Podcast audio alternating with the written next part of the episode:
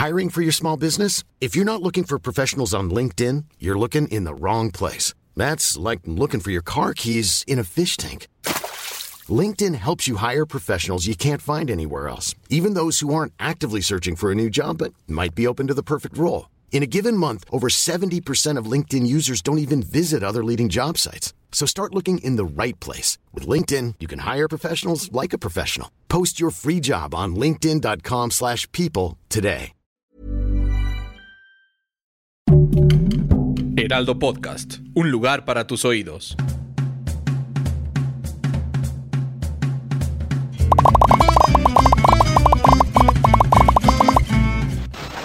Hola, ¿qué tal amigos? ¿Cómo están? Bienvenidos a nuestro live como cada semana. Es un placer saludarles a todos ustedes.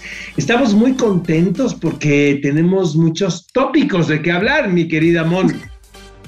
Hay muchísimos temas, estamos muy, muy contentos, pero antes de empezar queremos eh, recordarles que también nos pueden encontrar en formato de podcast para que también nos encuentren por allá, mi querido Oscar, porque la verdad es que también de repente ir en el coche, en el tráfico, o estar haciendo el quehacer y escuchar a este par de, de, cinéfilos babosos, decir sus babosadas es bastante divertido, ¿a poco no? Totalmente. La verdad no hay mejor recomendación, como dice mi querida Mon, que ir en el tráfico y escucharnos, amigos. De verdad, hagan la prueba. Y bueno, ¿qué te parece si empezamos con las noticias del día, Oscar? Porque la primera me emociona. A mí la verdad es que me gustó muchísimo el Joker de Joaquin Phoenix y pues hay rumores de que ya empezó, de que ya podría empezar a grabarse eh, The Joker 2 son meros rumores porque esto lo dijo eh, Heroic Hollywood, no lo ha dicho ni la producción, ni, ni, ni, los actores, ni el reparto, ni nadie. Solamente son esos rumores que pues nos dan un poco de esperanza y se supone que podrían empezar a grabarla a inicios del 2023. Entonces yo creo que para 2023 tardío 2024 tal vez podríamos tener ya esta producción. No sé si tú tengas más noticias. Te digo algo, Mon, me saca un poco de onda esa noticia porque fíjate que yo entrevisté a Joaquín Phoenix durante la promoción de la película y también al director. Ellos me aseguraron que era una película aparte, que no iba a haber segunda parte. Obviamente fue Yo también había oído eso. Fue un hitazo, ¿no? Fue un trancazo y este, entendemos este, obviamente las razones, pero también creo que se desvirtúa, ¿sabes? O sea, un poco como la esencia de la película. pues que creo que la película, la película no amerita una segunda parte. O sea, es, es mi idea. ¿Qué piensas tú? O sea, no hay, no amerita una segunda parte en cuanto a la historia, porque creo que cierra muy bien, pero, pero la verdad es que Joaquin Phoenix, en mi opinión, hace un papel tan increíble que sí me gustaría verlo haciendo más cosas. A lo mejor no un Joker 2, sino un, no sé, que hicieran otra película de Batman y lo invitaran el de Joker, no sé, no sé, ya me estoy desvariando, pero sí tienes razón, la película concluye, por eso digo, son meros, meros rumores que a mí sí me gustaría, pero tienes toda la razón, no continuando esa historia porque concluye muy redondita. Exacto. Oye, fíjate que quien regresa al cine es Johnny Depp. Estaba canceladísimo, obviamente, por el escándalo de su matrimonio, ¿no? Y las acusaciones. A mí me parece tan buen actor. Fíjate que acabo de escuchar un, podcast con Penélope Cruz, quien dice que eh, gran parte de su, de su viaje a Hollywood fue trabajar con Johnny Depp, ¿sabes? O sea, como que tenía esta idea de trabajar con este intérprete. A mí me parece talentosísimo. Por ejemplo, Ed Wood para mí es la mejor película de Tim Burton y la mejor película de Johnny Depp. Y sí creo que mm, en ocasiones la, la cultura de la cancelación no viene tan bien a estos intérpretes. Yo, a mí la cultura de la cancelación tendríamos que dedicarle un, un episodio completo. Eh, me, me, da mucha lástima estos grandes actores que caen en estas cancelaciones cuando son cosas que si bien no están justificadas, pasan en todos los ambientes. Eso no está, no quiero decir que sea bueno, pero ¿por qué privarnos de un Johnny Depp en Animales Fantásticos, sabes? O ese tipo de cosas que resuelvan sus trapitos en su casa, como lo hace un médico, un ingeniero, un arquitecto y no como se hace un gran escándalo, siento que de repente toman acciones más drásticas de lo que, no de lo que se debería, pero sí de, sí de lo que podría ser si fuera un ámbito más privado, creo yo. Entonces a mí me da muchísimo que gusto lo mejor de Johnny Depp está por verse, ¿eh, Mon? La verdad, o sea, después de todo esto... me parece que es un actor que con el paso del tiempo se ha hecho mucho más interesante. Creo que sus interpretaciones son mucho más complejas Y yo creo que este descalabro, porque así lo podemos llamar, mediático, eh, le, le, va a ayudar, ¿sabes? A ser personajes mucho más interesantes, creo yo. Ay, hijo, yo la verdad es que mi favorita es La Ventana Secreta. Esa me encanta el personaje que hace, cómo lo, cómo lo hace, cómo te mete en su frenesí. Pero bueno, luego haremos un especial de Johnny Depp. ¿Qué otra noticia tenemos, Oscar? Oye, fíjate que concluye el festival My French Film Festival. Y esto es, amigos, una oportunidad para que ahora que estamos en casa podamos ver lo mejor del cine francés en nuestro hogar. Y la verdad, qué buena iniciativa, porque son películas bien interesantes, mi querida Mon, eh, de género también, que eso es muy importante marcarlo, porque no solamente son películas con una tesis, ¿no? Como muy fuerte, sino que también son películas de entretenimiento. Y yo la verdad festejo muchísimo esta iniciativa, que es eh, My French Film Festival, amigos, y lo pueden ver totalmente en línea. Eso es una maravilla. La verdad es que ver las cosas en línea nos ha acercado a producciones que a lo mejor antes no tendríamos alcance o no podríamos ver tantas, que es bueno y es malo. Pero bueno, la última noticia es para todos los fanáticos de The Office porque eh, algunos protagonistas de esta serie y Ryan Reynolds van a estar en una eh, película que se va a llamar If. Eh, ya la veremos más adelante aquí, Oscar. Vamos a ver qué pasa en un futuro. Pero ¿qué te parece si ahora sí empezamos hablando de Ozark. Yo sé que es una de tus series favoritas. A mí me gustó, no tanto como a ti, no porque no me gustara, sino porque no es. no una cosa, pues. amor. Fíjate que cada vez que la veo, compruebo que es una de mis series favoritas de los últimos años. Me parece ah. tan inteligente su estructura y sobre todo el desarrollo de personajes que le permiten a un actor crear ¿no? un, rol muy particular. Eh, la serie también tiene como tesis un asunto muy escabroso, que es la deconstrucción del, eh, de la familia americana, ¿sabes? O sea, y este, me parece fascinante, es como ver Macbeth, por ejemplo, de Shakespeare, ¿no? O sea, cuando ves estos personajes con cierto poder, ¿no? Y los ves comportarse, es realmente, sale tu esencia, ¿sabes, mi querida? Me parece fascinante. Ahora, Quiero hacer hincapié en Poncho Herrera. Está fantástico en esta temporada. ¿eh? Hace un villano eh, mexicano, narcotraficante, pero también le da ciertos matices bien interesantes al, personaje. Me encanta la serie. La segunda parte del final viene hasta mayo, pero a mí me gustó muchísimo. ¿A ti qué te pareció? No voy a decir que es mala porque no lo es, es muy buena, me parece que está muy bien actuada. Simplemente a mí la manera en la que me la cuentan, o a lo mejor no estoy en el momento de verla, pero la vi y dije, ah, ok. Y como te comentaba, no acabé de verla, no tuve esa necesidad que me pasa a veces con algunas series de decir, la acabo en un fin de semana. No, como que dije, ah, ok, bueno, luego la sigo viendo, luego la sigo viendo. No me pasó eso que a ti, pero está muy bien hecha. Eso hay que reconocerlo. Sabes, Mon, creo que peca un poco en la caricatura, por ejemplo, del narcotraficante mexicano. Eso sí lo tengo que pero ya está bien interpretado. Una vez que aceptas eso, creo que lo demás es ganancia. La verdad me parece que es de las mejores series que produce Netflix, la verdad. Muy inteligente, muy interesante y te mantiene en tensión todo el tiempo. Así es que yo recomiendo muchísimo Osa. Pues mira, aquí eh, las opiniones del público les preguntamos que si ya la habían visto. De todas las personas que nos contestaron, el 76% no la ha visto y el 24% ya la vio. Yo creo que si bien es una serie buena, no le están, no le hicieron tanto ruido a esta última temporada o fui yo que estoy desconectada del razón. Eh, Siento que es como de esas series especializadas, ¿sabes? Que tienen un sí, totalmente. muy particular, que tienen un público cautivo y que no pretende más. ¿Sabes? O sea, no pretende ser un fenómeno masivo, creo yo, ¿no? Pero me, yo celebro muchísimo las series que tienen guiones tan inteligentes como Osa, honestamente. There's never been a faster or easier way to start your weight loss journey than with PlushCare. PlushCare accepts most insurance plans and gives you online access to board-certified physicians who can prescribe FDA-approved weight loss medications like Wigovi and Zepbound for those who qualify. Take charge of your health and speak with a board certified physician about a weight loss plan that's right for you. Get started today at plushcare.com slash weight loss. That's plushcare.com slash weight loss. Plushcare.com slash weight loss. Sí, en eso sí estoy totalmente de acuerdo contigo. Y hablando de películas inteligentes y producciones inteligentes, vámonos con el Callejón de las Almas Perdidas, Oscar la sufrí y la gocé al mismo tiempo. ¿Tú? Yo también.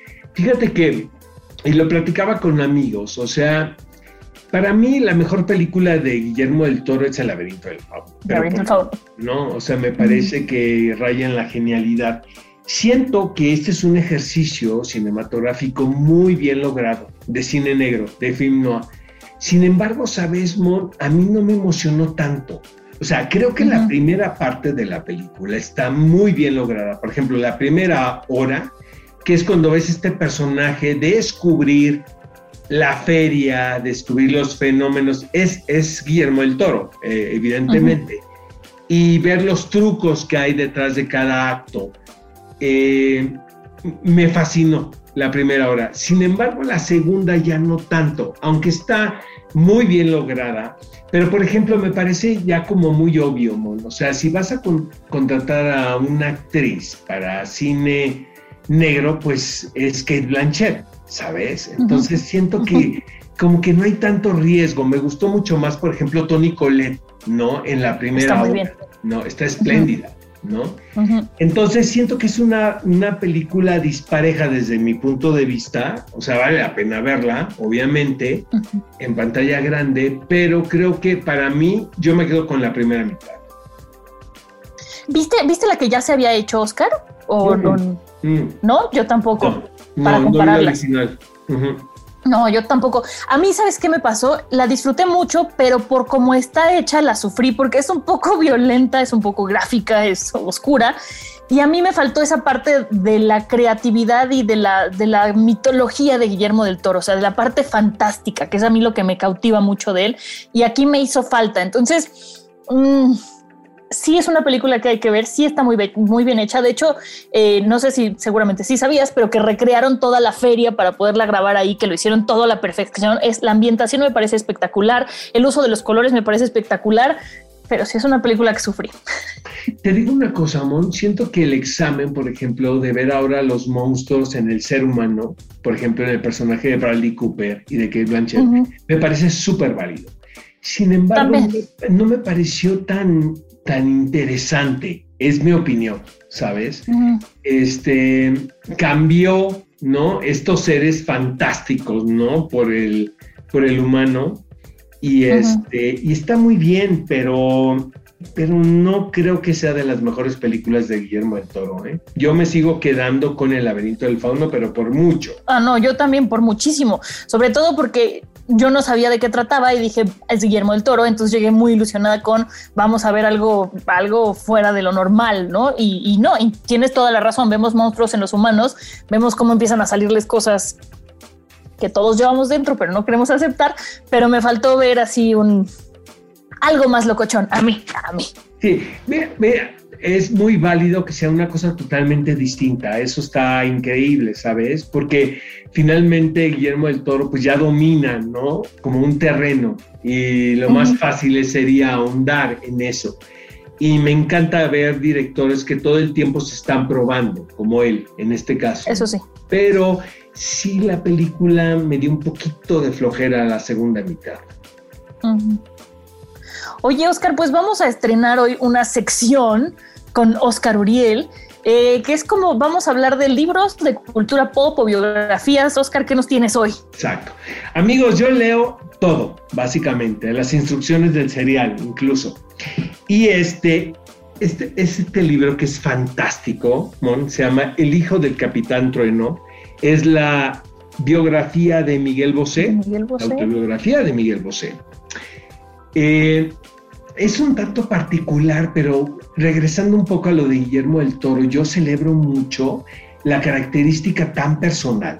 Es un poco el libro un tanto barroco, ¿sabes? Y rebuscado, pero así es Miguel Bosé. Para mí es un artista con quien crecí, ¿no? En los 90, principios de los 2000. y, este, y me siento muy cercano. Y creo que eh, esta biografía está increíble, la verdad. Para todos los fanáticos de Bosé, esto es indispensable, honestamente. Es muy divertida la, la biografía. Eh, habla obviamente mucho de su mamá, ¿no? Que es un personaje muy importante en su vida, ¿no? Una, una, una mujer guapísima y muy buena actriz también. Y, este, y, y podemos conocer más de lo que se esconde alrededor de este artista. Yo recomiendo muchísimo El hijo del capitán Trueno, así se llama Las memorias de Miguel Bosé. Una pregunta rápida, Oscar. ¿En qué año salió este libro? Más o menos para saber hasta qué momento de salir, narra. Acaba de salir. O sea, hace dos meses más o menos llegó aquí a México. Ah, Yo la verdad lo compré y luego la editorial me buscó.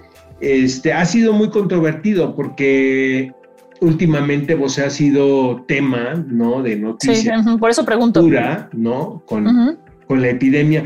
Pero es un artista bien interesante, ¿sabes, Mon? A mí la verdad me encanta. Pues me parece muy buena, muy buena la recomendación, Oscar. Esta es una sección que vamos a tener ahora aquí, protagonizada por Oscar Uriel. Y antes de irnos, me faltó comentar sobre lo que nos dijo el público del Callejón de las Almas Perdidas. Al 70% sí le gustó y al 30% no le gustó. Habría que saber por qué no les gustó. Si es por lo mismo que a mí, que sí me pues gustó, pero me faltó. No es de las mejores películas de Guillermo del Toro. Para mí, por mucho, El laberinto del Fauno. Me parece Totalmente. que raya en lo magistral y después puede ser El Espinazo del Diablo, ¿no? Son mis películas favoritas de él. Oye, Mon, ¿qué viene la próxima semana? Pues la próxima semana vienen, vamos a empezar primero. Hoy se estrena la segunda temporada de Oscuro Deseo, que esta serie que vimos la primera y, tuvimos nuestras opiniones, la que, es protagonizada por Maite Perroni. Pero mejor me lo guardo para la próxima semana. Ay, yo todavía no la veo, pero la próxima semana la platicamos. Luego el día de mañana se estrena Murderville, que es una serie pues de comedia que va a estar en Netflix. El mismo día se estrena La Medium, es una película, esa va a estar en el cine. ¿Ya la viste, Oscar?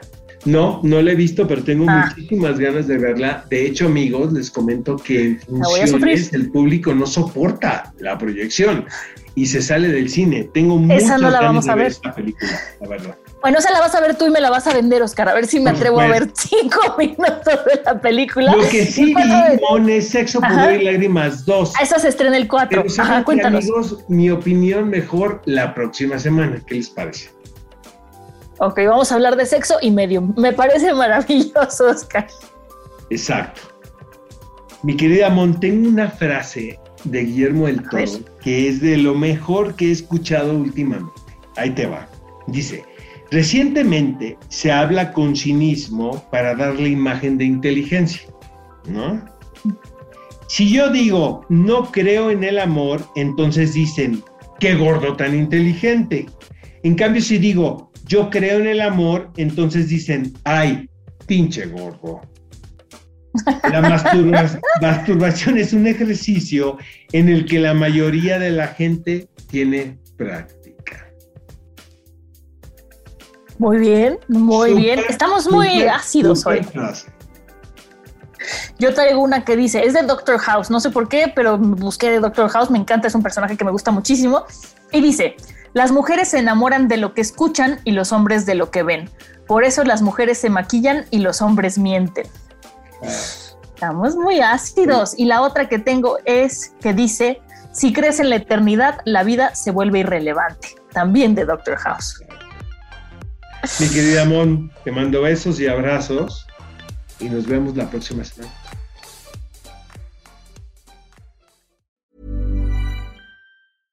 Imagine the softest sheets you've ever felt. Now imagine them getting even softer over time. That's what you'll feel with Bowl and Branch's organic cotton sheets. In a recent customer survey, 96% replied that Bowl and Branch sheets get softer with every wash. Start getting your best night's sleep in these sheets that get softer and softer for years to come. Try their sheets with a 30-night guarantee. Plus, get 15% off your first order at bowlandbranch.com. Code BUTTERY. Exclusions apply. See site for details.